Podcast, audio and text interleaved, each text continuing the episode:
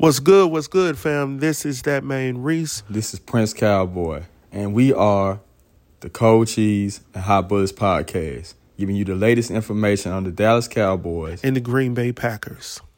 All right, so now every week we're going to break down each game.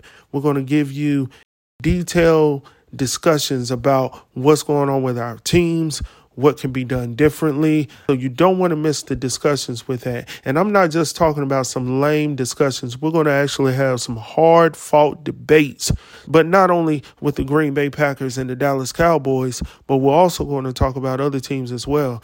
Due to the fact that we live in the city of Nashville, we can't just leave out our teams here like the Tennessee Titans or the Nashville Predators, or of course, even down in Memphis, the Memphis Grizz. We're also going to talk about different things going on socially in our communities, in our country. Not only that, we're going to talk about some of the things that's going on in business, what we can do differently to enhance ourselves and better ourselves. And also politics. So, with that being said, let's go ahead and get into it.